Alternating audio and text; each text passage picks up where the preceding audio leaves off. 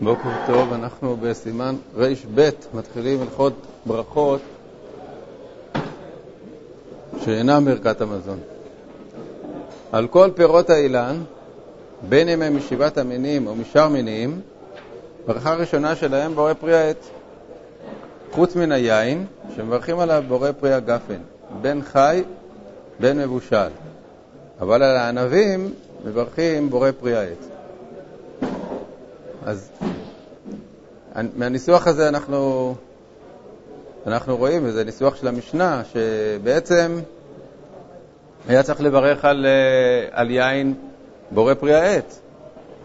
כי היין הוא עיקר הפרי של, ה, של הגפן. והמיוחד שבו זה שמברכים על הברכה בפני עצמה, מפני שהיין הוא, הוא חשוב, הוא בא כאות של אה, כבוד ושמחה בקידוש ובכל מיני אה, אה, ברכות מיוחסות שמברכים יחד איתם על היין, אז תקנו לו ברכה מיוחדת. אבל בעצם, הוא אומר, כל פירות האילן מברכים בורא פרי עץ, חוץ מן היין. מה, היין הרי זה לא פרי? לא, היין זה כן פרי, היין זה עיקר הפרי של הגפן, ואנחנו נראה להלן שיש עוד פרי אחד שה... נוזל היוצא ממנו הוא נחשב עיקר הפרי, וזה הזית, שהשמן נחשב לעיקר הפרי. ושם באמת ברכתו בורא פרי העץ, כפי שאנחנו נראה. ואדרבה, אה, השאלה היא, לא, בעצם לא, אה, בסדר. הברכה המיוחדת כמובן נתקנה רק על היין עצמו ולא על, אה, ולא על הפרי, כשאוכלים אותו כמות שהוא, דהיינו על הענבים, שעליהם מברכים בורא פרי עץ כרגיל. ובעודן בוסר, כל זמן שלא הגיעו לכפול הלבן, מברכים עליהם בורא פרי האדמה.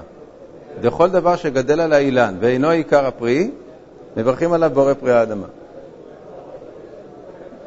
הרי כל דבר שגדל מהארץ הוא בעצם פרי האדמה, רק שבפירות האילן תקנו ברכה מיוחדת. אבל אם הדבר הזה הוא עדיין לא נקרא פרי של האילן, אז הוא כמו עלה, כמו משהו שגדל uh, מהקרקע וברכתו בורא פרי האדמה. אז השיעור של פרי בענבים הוא כשיגיעו להיות כפול הלבן. ומשאין כפול הלבן ואילך, מברכים עליהם בורא פרי העץ. ואם הוא מסופק אם הם כפול הלבן או לא, מברך עליהם בורא פרי האדמה. דקיימה לן ברך על פרי האילן בורא פרי האדמה יצא. בכל מקרה שיש ספק אם זה דבר שהוא פרי העץ או פרי האדמה, מברכים בורא פרי האדמה, כי בדיעבד יוצאים ידי חובת ברכה על פירות האילן גם בברכת בורא פרי האדמה. כי כולם, כפי שאמרתי, הרי יוצאים מהאדמה, אז בדיעבד, אה, או כשבן אדם מסופק מה לברך, אז שיברך בורא פרי האדמה והוא יוצא בזה ידי חובה גם על הפירות. אה, יש עוד דבר שגם אם אדם מברך שהכל על אחד מה... מהמינים, הוא גם כן יוצא בדיעבד. אבל אה, אם הוא יודע שזה פרי, רק הוא לא יודע אם זה פרי אדמה או פרי העץ, אז למה לא לברך שהכל? אז ברכה יותר חשובה בזה בורא פרי האדמה. ועל החרובים, מי, ש... מי ששרשרו, פירוש, שיראה בהם כמין שרשראות של חרובים, מברך עליהם בורא פרי העץ. וקודם לכן בורא פרי האדמה. הזמן שבו הם מתחילים להיחשב פרי, זה מאז שהם נראים כשרשרת. הגרעינים בולטים בהם, ואז רואים אותם כמו שרשרת. ועל הזיתים, מי שיניצו, פירוש שגדל הנץ סביבם, מברך עליהם בורא פרי העץ, וקודם לכן בורא פרי האדמה. ועל שאר האילנות, מי שיוציאו פרי, חשבים לברך עליהם בורא פרי העץ. אז דווקא במינים האלה שמנינו, יש שיעור מסוים שהוא השיעור ההתחלתי של הפרי, אבל בשאר הפירות אין שיעור, אלא מי שיוציאו פרי, הוא כבר, כבר מברכים עליו בורא פרי העץ. ועל כל גרעיני הפרי כתב רי שמברכים עליהם בורא פרי העץ. דלעניין עורלה חשיבי כפרי. ורשב"א כתב שאין לברך עליהם בורא פרי העץ. דאדרבה, לא חשיבי כפרי לעניין עורלה, אלא דמרבה לעומת פריו את התפל לפריו. ואדוני אבי הראש ז"ל כתב קרי. אז יש לנו פה שאלה מה הדין של גרעיני הפירות. האם גרעיני הפירות הם אה, פרי או שהם לא פרי. אז יש אה, דיון לגבי אה, עורלה, האם אה, יש דין עורלה בגרעיני הפירות, בקליפי הפירות, ולומדים מה, מהפסוק שכתוב בעורלה, והרלתם עורלתו את פריו. זה לשון משונה. מה זה את פריו? את הטפל לפריו. לומדים שגם מה שטפל הוא נחשב פרי לגבי עורלה. אז המחלוקת של הראשונים היא, מה משמעות הדבר? האם משמעות הדבר שהטפל לפריו הוא תמיד נחשב פרי, או שלגבי עורלה זה דין מיוחד. דווקא לגבי עורלה התורה אומרת תטפל לפריו, אבל לגבי אם נחשב פרי לעניין בורא פרי העץ, לא. בזה נחלקו רי והרשב"א. ובלבד שלא יהיו מרים שנהנה באכילתם. אם הגרעינים האלה הם בכלל לא, לא ראויים לאכילה, הם, אה, אני יודע מה, גרעינים של תפוח עץ. לא מברכים עליהם כלום, אם אדם אוכל רק את הגרעינים של תפוח עץ, זה, זה דבר בלי טעם וקשה לאכול אותו, הוא מר. אבל אם זה גרעין שהוא, אה, יש בו טעם, כמו גרעינים של מישמיש או של, אה, של אפרסק או של... כן, אז הם גרעינים שבתוך הקליפה הקשה שלהם יש גרעין שהוא בהחלט אכיל. אז מברכים עליהם לדעת הראש בורא פרי העץ, ולדעת הרשב"א אה, בורא פרי האדמה.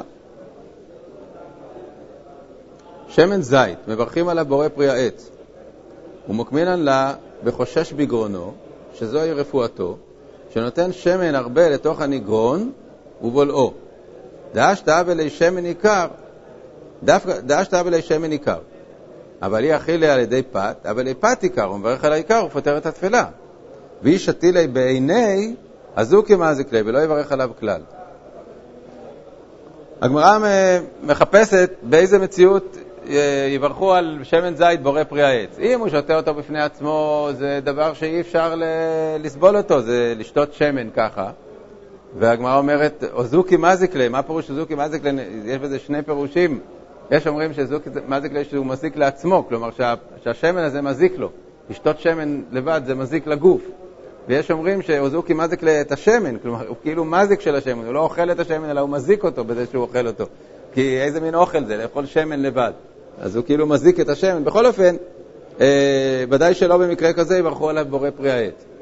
כי זה לא דרך אכילתו. יש כלל שגם דבר שהוא פרי, אבל הוא לא דרך אכילתו, כגון מה שאמרנו, שבגרעינים מרים אז אפילו למאן דאמר שהגרעין הוא כפרי, אבל אם, אם זה גרעין מר, לא אוכלים דבר כזה, אז ודאי שלא מברכים עליו בורא פרי עץ. אז כך גם לגבי שמן בפני עצמו.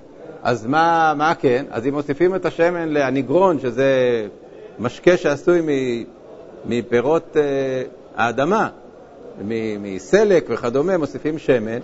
כמו שעושים מרק ירקות, מוסיפים שמן, אז הגמרא אומרת, אז השמן הוא טפל, הרי הוא מיעוט. אז הגמרא מעמידה את זה במי שחושש בגרונו, שהוא צריך לאכול אה, את המרק הזה עם הרבה שמן, הוא, שם, הוא עושה נגרון ושם בו הרבה שמן, ואז השמן הוא עיקר. פירש הרב רבי יוסף דלאו דווקא חושש בגרונו, אלא אורכא דמילתא נקט. ועוד דינמי, אם אינו חושש בגרונו, אם נותן שמן הרבה לתוך הנגרון, מברך עליו שהרי נהנה ממנו. אז הרב רבי יוסף אומר שמה שהגמרא אומרת חושש בגרונו זה לאו דווקא, זה דוגמה. מתי אדם שם הרבה שמן בתוך המרק הזה, באופן שהשמן לא מתבטל, לא הופך להיות מיעוט ש, שהוא טפל, אלא הוא הרוב, הוא העיקר, רק אדם אה, שחושש בגרונו עושה דבר כזה. אבל גם אם הוא לא חושש בגרונו, אם הוא ככה עשה וככה הוא אוכל, אז אה, הוא יברך עליו בורא פרי העץ. אבל בהלכות גדולות כתב שאין לו לברך אלא אי קייבין ליחינכי, זה מכוון לרפואה. ומטעני מיני. אבל ילק הרפואה, אפילו נותן שמן הרבה, הווה הנגרון עיקר, ואינו מברך על השמן. הבעל הלכות גדולות אומר שלא מדובר פה על מצב שבו הרוב יהיה שמן. זה בלתי אפשרי. אדם לא עושה מרק שהרוב הכמותי הוא שמן. מה, ש, מה שהגמרא מדברת, היא מדברת על מי ששם כמות יותר גדולה מהרגיל של שמן במרק. למה? כי הוא חושש בגרונו. אז הוא רוצה, הוא רוצה אה, בעיקר את השמן. הוא צריך את השמן, אבל אי אפשר לשתות שמן לבד, אז הוא עושה אותו בתוך מרק ושם כמות שמן גדולה. ואז אני אומר, כיוון שהאדם הזה צריך לרפואה את השמן, אז השמן הוא עיקר, למרות שהוא לא רוב. בדיני עיקר וטפל לא תמיד הולכים לפי כמות. למשל, פת ודברים אחרים, הפת תמיד נחשבת עיקר. אז במרק כזה שהוא עשוי מירקות ושמן, בשביל שהשמן יהיה עיקר, אומר הבאג, לא צריך שיהיה רוב כמותי, שרוב הכמות פה היא שמן. זה בכלל, אף אחד לא עושה דבר כזה. מה שכן עושים, זה עושים מרק שיש בו הרבה שמן. אמנם זה עדיין פחות מה, מהירקות, אבל יש בו הרבה שמן. אז אם, אם הבן אדם הוא חושש בגרונו, אז בשבילו השמן הוא עיקר. ולמרות שהוא לא הרוב הכמותי, הוא נחשב העיקר והירקות טפלים. אבל אם הוא לא חושש בגרונו, סתם ככה אדם אה, אוכל מרק עם הרבה שמן, כל עוד שהשמן הוא לא רוב, זה לא נקרא שהשמן הוא עיקר. זאת הסברה של הבאג. וכן כתב המהר"ם מרוטנבורג, וכן כתב הרמב"ם ז"ל. אם שתה אותו לבדו, או שלא היה חושש בגרונו, מברך עליו שהכל. אז אה, גם הרמב"ם סובר, כמו הבאג, שמתי השמן הוא עיקר? רק אם הוא חושש בגרונו. אחרת, אם אדם סתם אוכל מרק עם הרבה שמן, שלא השמן בשבילו זה העיקר, אלא שהוא אוהב את המרק עם הרבה שמן, עדיין השמן הוא טפל. כן. בבקשה? כן, ודאי. אם זה, אם זה שמן אה, ששמים סתם ככה, אז הוא טפל. אז בוודאי שלא יבחרו עליו בורא פרי העץ.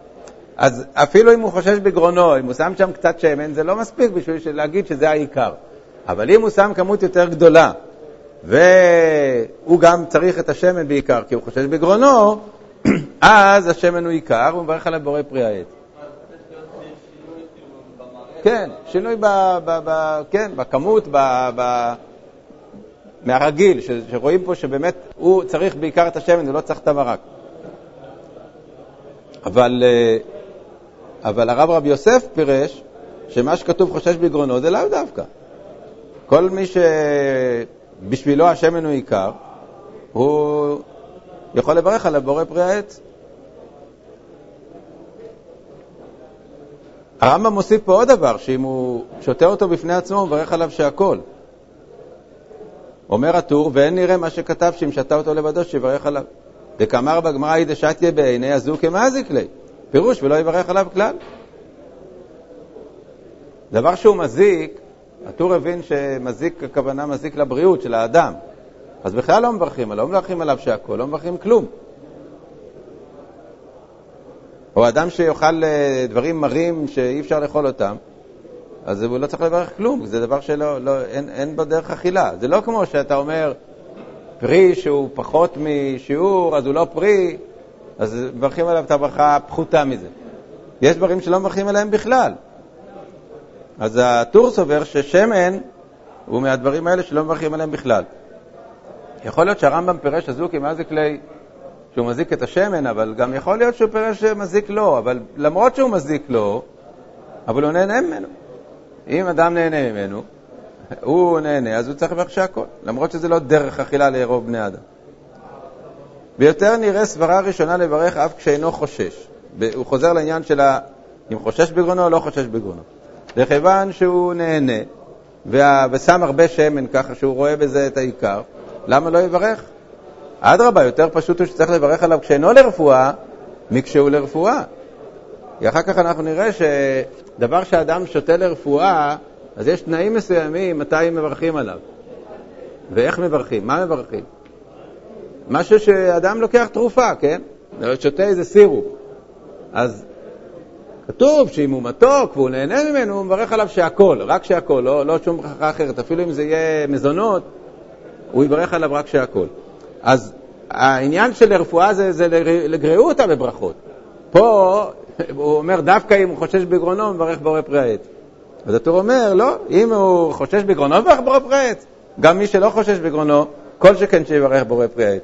דהיינו, אם הוא שם כמות גדולה של שמן בניגרון הזה, והוא רואה בשמן את העיקר. שקדים המרים, קטנים בורא פרי העץ, גדולים ולא כלום, דאזוקי מזיק לי. מזיקי לי. יש סוג שקדים שהם, אה, כשהם גדלים, הם אה, מרים. אבל כשהם קטנים, דהיינו שהם עדיין ירוקים, עם הקליפה הירוקה שלהם, אז השקד בפנים הוא רך, הוא לא קשה, ואוכלים את זה עם הקליפה בתור uh, פרי. Uh, אני לא יודע אם אתם התנסיתם בזה, אבל כשהיינו ילדים, אני זוכר שהיינו אוכלים שקדים בצורה כזאת. היו מביאים שקדים ירוקים עם הקליפה הירוקה, והשקד בפנים עוד, עוד רך לגמרי, כמו איזה משהו מימי כזה. אז היו אוכלים ככה את השקדים, וזה גם שקדים מרים הם ראויים ככה לאכילה, כי הם עוד לא מרים. אבל כשהם גדולים הם נעשים מרים, השקדים עצמם, הפנים שלהם הוא, שהקליפה הירוקה הזאת נושרת, היא נופלת ונושרת, אחר כך יש מתחתיה את הקליפה הקשה ואת השקד. והשקד הוא מר, אז הוא אומר, לא מברכים עליו כלום. ואם מתקן על ידי האור או על ידי דבר אחר, מברך בורא פרי העץ. אם הוא מצליח לשנות את הטעם שלו על ידי בישול, אז כן מברך בורא פרי העץ. למה? כי הכלל הוא שכל פרי שדרך אכילתו על ידי בישול, מברכים עליו את הברכה הרגילה, דהיינו את ברכת בורא פרי העץ או בורא פרי האדמה, כשמבשלים אותו. וכשהוא לא מבושל, מברכים שהכל. ולהפך, לגבי פרי, שעיקר האכילה שלו זה בדרך, כשהוא חי, ואם מבשלים אותו, אז uh, מקלקלים אותו, ואז מברכים עליו רק שהכל. דוגמה לפרי שמברכים עליו רק בבישול זה תפוח אדמה. תפוח אדמה חי, לא מברכים uh, בורא פרי אדמה, אבל מבושל מברכים. ופרי שהוא, להפך, שהוא דווקא אוכלים אותו uh, חי ולא מבושל, יש הרבה פירות, כן? Uh, הגמרא מביאה דוגמה של טומי וקרטי, כשהם, כשהם חיים אוכלים אותם, כשהם מבושלים אין להם שום טעם. אז uh, כשהם מבשלים לא מברכים עליהם בורא פרי אדמה או בורא פרי העץ. צלף, והוא מין אילן שעליו ראויים לאכילה, ויש בעלין כמין תמרות, וגם הן ראויים לאכילה. אז יש באילן הזה, בשיח הזה, יש בעצם ארבעה דברים שאוכלים. יש את הפרי עצמו, לפרי עצמו יש קליפה שגם אותה אוכלים, ויש את העלים והתמרות שבקצות העלים. זה ארבעה דברים שנאכלים. על העלים והתמרות בורא פרי האדמה, שאינם עיקר הפרי, ועל האביונות שהם עיקר הפרי, בורא פרי העץ. ועל הקפריסין שגדלים, גם כן עליו, להלכות גדולות ורבה אלפס מברכים עליהם בורא פרי האדמה. והרייבד כתב בורא פרי העץ. לגבי הקפריסין האלה, שהם מכסים את, ה... מכסים את, ה... אה, את הפרי של הצלף, נחלקו פה הראשונים, מפני שהגמרא מביאה שיש בזה מחלוקת תנאים, האם הקפריסין האלה הם בורא פרי העץ או בורא פרי האדמה, והדיון הוא לגבי אה, עורלה. הרי בעורלה, מה שאסור זה רק הפירות. הפירות והטפל הפירות. אז האם הקפריסין האלה הם נחשבים אה, טפל לפרי לגבי עורלה או לא, זה דיון שלם, כי מתי אנחנו אומרים ש... שהקליפה נחשבת טפל לפרי שהיא חלק מהפרי לעניין עורלה? רק כאשר, ה... אם אתה אם אתה מוריד את הקליפה, אז הפרי מת. הקליפה שומרת על הפרי, למשל תפוז, כן? אתה ת... אם התפוז על העץ ואתה תקלף ממנו את הקליפה שלו, אז התפוז ימות. התפוז צריך את הקליפה בשביל, בשביל להתקיים. הוא מיד יתייבש ויצטמק ולא יהיה ממנו כלום. אז קליפות כאלה שהן שומרות על הפרי, הן נחשבות טפל לעניין, לעניין עורלה.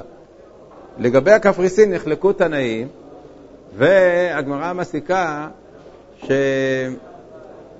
אה, שהלכה, כל המקל בחוץ לארץ, הלכה כמותו, כל המקל בארץ, הלכה כמותו בחוץ לארץ, שבחוץ לארץ לא צריך לשמור דיני עורלה בקפריסין.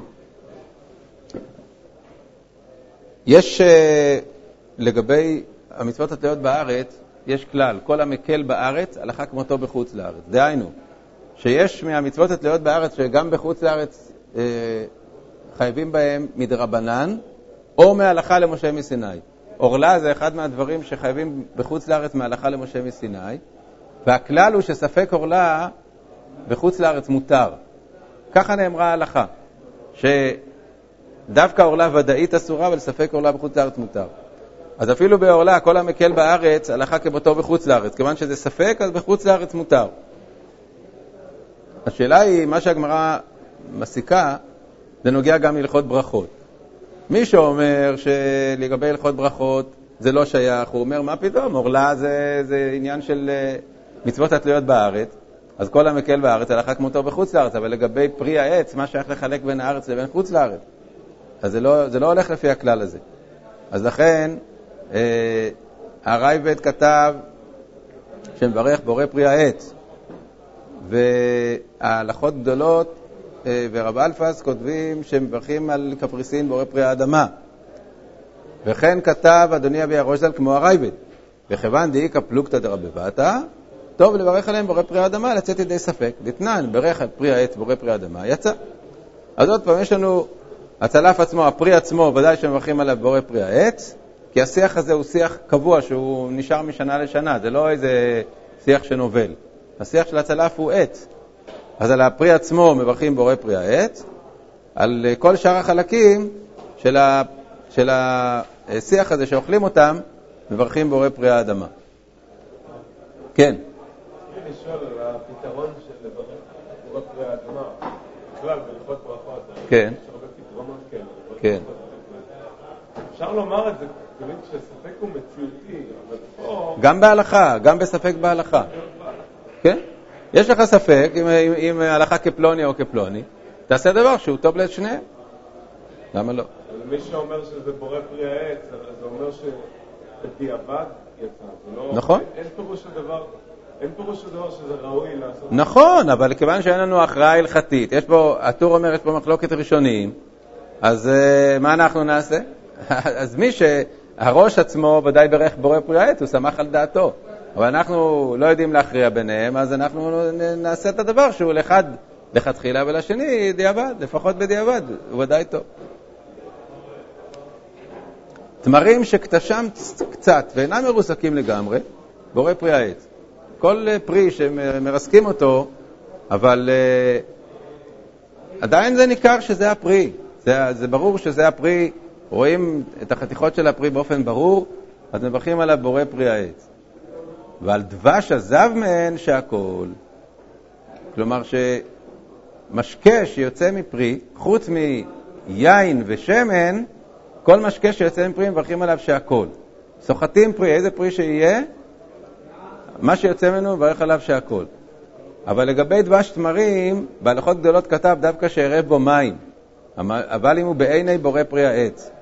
ורי לא היה מחלק. בהלכות גדולות רצה להגיד שבדבש תמרים, כיוון שתמרים זה משבעת המינים, וכיוון שהדבש שזב מהם נקרא בתורה, התורה, סליחה, זה לא מפני שזה משבעת המינים. אם זה היה רימונים, אז לא היה לו, לא היה לו ספק שזה שהכול.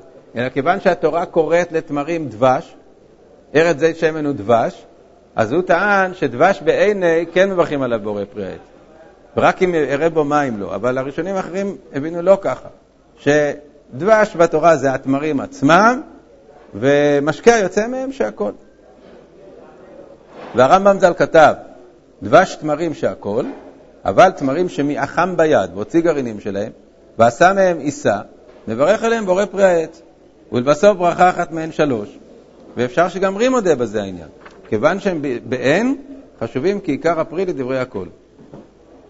כלומר, מה שאמרנו שקטשן קצת ואינם מרוסקים לגמרי, זה לאו דווקא. אם אפילו הם מרוסקים לגמרי ועושה מהם עיסה אחת, אבל זה ברור לכל, שאתה רואה את העיסה הזאת, אתה יודע מה זה.